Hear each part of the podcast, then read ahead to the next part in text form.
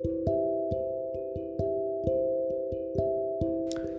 いどうもこんばんは。なんか急にもうね一気に夏っていう感じの天気になってきましたけどもいかがお過ごしでしょうか。えー、現在私はですね仕事を終えまして晩酌中なんですけどもあのー、ちょっとあのいても立ってもいられなくなりましてあの過去にももう何回かに分けて話はしたんですけどあのそれでもちょっともうまた話したくなってしまったのでというかねもうやっぱり一人のおっさんがですねちょっと家で見るには耐え難いものだったので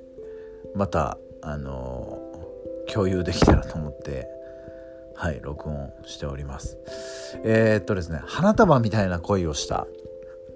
ねあの今年本当にもう決めまああのコロナとかでいろいろとねこうあの作品上映作品っていうのがいろいろ限られてるとかっていうのもありつつもですねあの本当に大ヒットしてまだやってるんですよね、えー、1月の公開でえっ、ー、と東京でまだまあ1日1本ぐらいですけどまだやってまして。でただですねあの UNEXT でえっと配信も始まりましたしあのいわゆるレンタル DVD ねまあ TSUTAYA なんかでももう DVD のそのレンタルが始まったんですけどもまあそれのタイミングに合わせまして あの私が大好きな「アフターシックスジャンクション」という TBS ラジオの番組でもちょっとこう1週間にわたってですねちょっとミニコーナーを設けて特集を改めて今しててですね。でそれが昨日から始まりましてであの監督をね迎えてあのトークがあったりとか、えー、その視聴者リスナーかリスナーからそのメールなんかも募集していろいろやってたんでああもうやっぱりちょっとあんまりね僕家で映画を DVD で見るって DVD はもちろんいろいろ持ってるんですけど結局集中できへんなと思って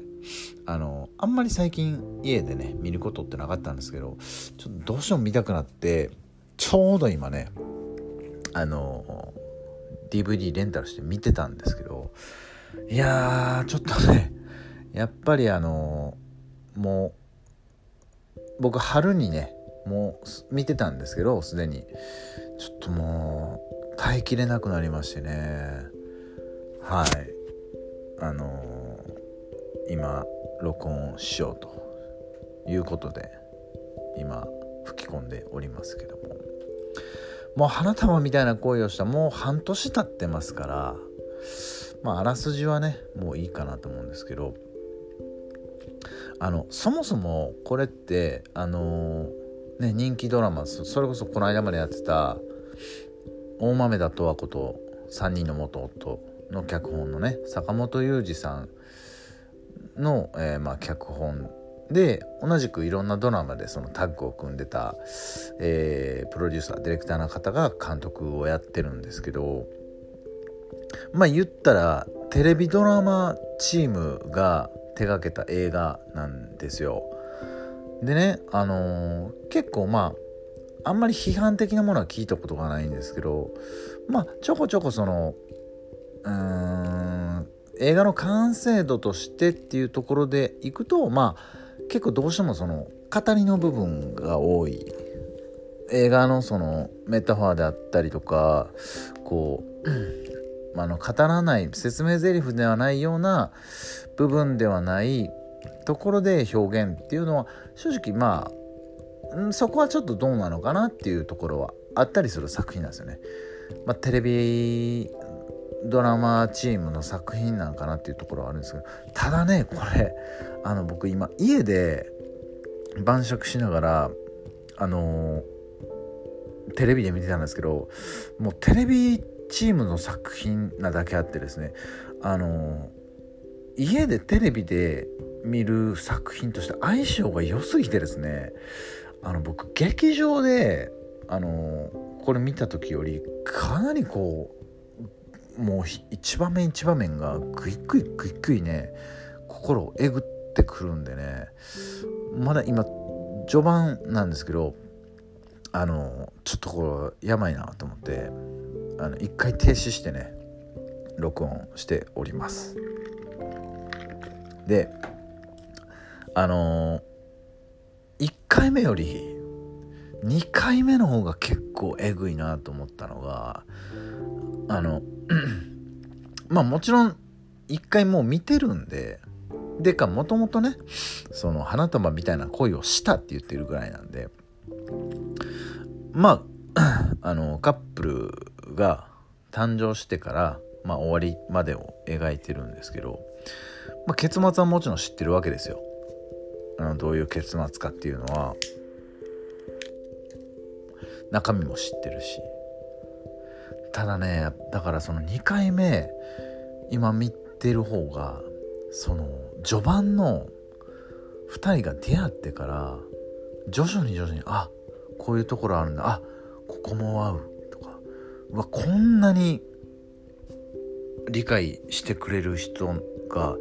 世の中にいるんだなっていうところのこう徐々に惹かれ合っていく部分が あの初見よりもかなりえぐくてですねその結末を知ってるだけに。もう気持ち悪い話で恐縮なんですけどおじさんが一人で一人あの DVD 見ながらちょっと泣きそうになってしまいましてですね。うんただまあその よくこの映画で評価されるところっていうのはまあ結構そのみんなそのやっぱ序盤最初はこの映画見るまで、まあ、特に映画好きの方なんかでいくと、まあ、自分には関係ない作品だろうっていうところが多かったと思うんですね。あのまあもともとは結構試写会等であの映画ファンにもいやこれはちょっといい作品だなと。あのいくらテレビチームが作った作品とはいえこれはめちゃくちゃいいなっていう一定の評価されてたみたいなんですけどまあそれを知らないそのいわゆる映画好きのまあ、方からするとですね僕もまあ一応映画はよく見てる方なんでまあちょっとスルーするやろなと。自分には関係ないまあキラキラ映画でしょどうせみたいな。あのー、そこいう評価だったのが実際はもうそうではなくてだからもう極端な話どうせなんか病気かなんかするんでしょとかあのー、ね よくありがちなね外部のその病気であったりとかなんかこう特別な別れ方みたいなのがあるんでしょみたいな。ところで結構避けてたんですけど、まあ、徐々に徐々にいや実はそうではないらしいぞと。しっかりカップルの誕生から終わりまでを描いてるぞというところが広まってこうああ日本でもこういういわゆるそのカップルとか風の倦怠期ものっていうのをその変に不幸な理由がないような形で描けるんだなっていうところですごく評価されてったんですよね。まあもともとその脚本家のその坂本雄二さんはあのもともとすごく評価はされてる方なんですよね。特にテレビドラマとかお好きな方だったら僕もね正直見てはないんですけど名前ぐらいは知っててそれこそカルテットとかまあさっきの「思わんだとはこと3人の元夫とか古くは東京ラブストーリーとかですよねあと最高の離婚とか非常に評価されつつもなおかつ、えー、有名な作品っていうのは多々あるんですけど僕もこれを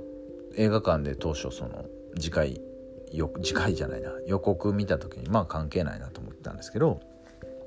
まあそういう一定の評価が高まってきたので見たっていうとこなんですけどねはいでまああのちょっとこの度ねさっき言ったようにあと6でいろいろ特集されてましたから改めてちょっと見ようということで今見てますと。はい、でまあちょっとこの録音終わった後ねまた最後まで見てみようと思うんですけどね。もうちょっと冒頭でまあ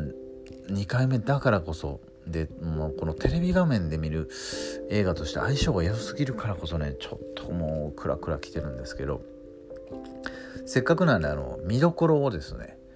えー、お伝えできればなと思ってまして。あの、特にねアトロクメンバー、まあ、歌丸さんしかりあの各曜日のパートナーのアナウンサーがおっしゃってたようなとこをまああの言っていこうかなと思います。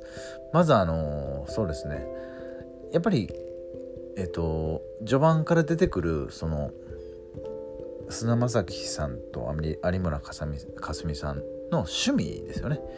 趣味がやっぱりその音楽にしろ、えーと、本ですよね本が好きな好きな作家にしろお笑い芸人とかそういうところのいわゆるサブカルチャーがものすごくたくさん出てくるんですね。はい。とある登場人物、まあもうとあると言わないか、押井守監督なんかも出たりするんで、そういうサブカルが出てるので、そこをこう、ワーキャーワーキャー言ってもらうのも楽しいのかなと思っております。で、え、ー、と、前にもお話ししたことあるんですけど、それに対する対世間ですよね。あのー、まあ、くまで彼らっていうのは、こんだけ美男美女なのに、最初はね、すごくね、埋もれてるんですよね。決していわゆるリア充ではないような存在で、まあ、それのなんか盾というかいやいやお前らとは違うぞっていうのはこの存在意義的な感じでサブカルっていうのをすごくあの尊いものだと思って。まあもともと好きっていうのもあると思うんですけどその自分のアイデンテアイデンティティとして追いかけてるっていうところがあって。でそこのその埋もれてる感じっていうのも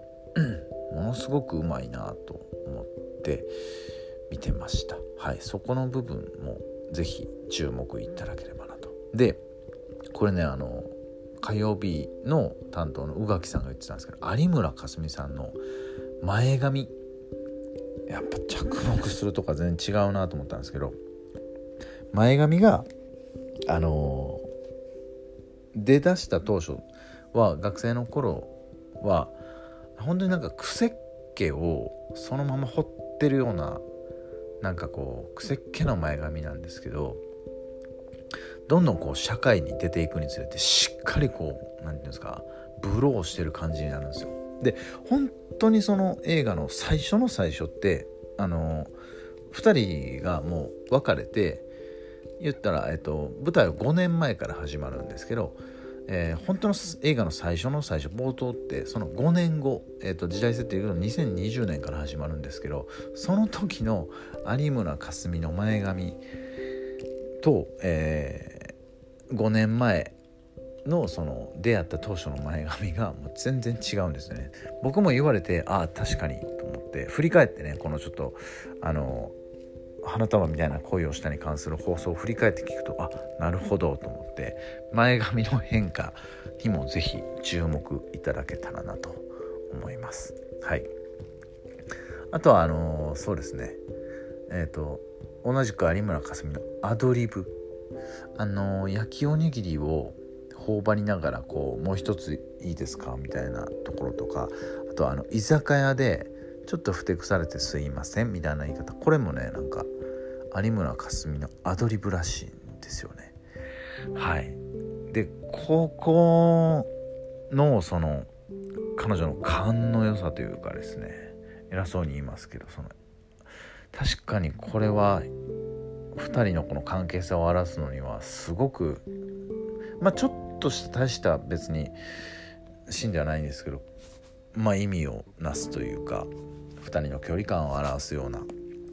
シーンなのでそこのアドリブにも注目いただくっていうところですかね。あとはねあの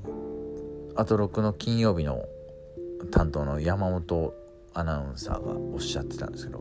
彼はあのすごくフード描写というかあのー、なんか食べるシーンがすごく好きらしくて徐々に徐々にこう2人の距離がこう変わっていくところの食事、まあ、メニューであったりとか誰がいつねどのような距離感で食べてるのかっていうところもね是非注目いただければなと思います。はい。あとはあのね、えー、ご存知ライムスター歌丸さん歌丸さんが映画表で言ってましたけどもあの2人の服のバランスですよね。はい。あのまあジャック・パーセルがお揃いだ偶然にもお揃いだったっていうところは一番分かりやすいと思うんですけどまあそれと同じようにこう同じようなスウェットパーカー着てたりとかあと2人でこう対になるカラーリングだったりとかね。あの、そういうところもすごくこう気にかけて作られてるような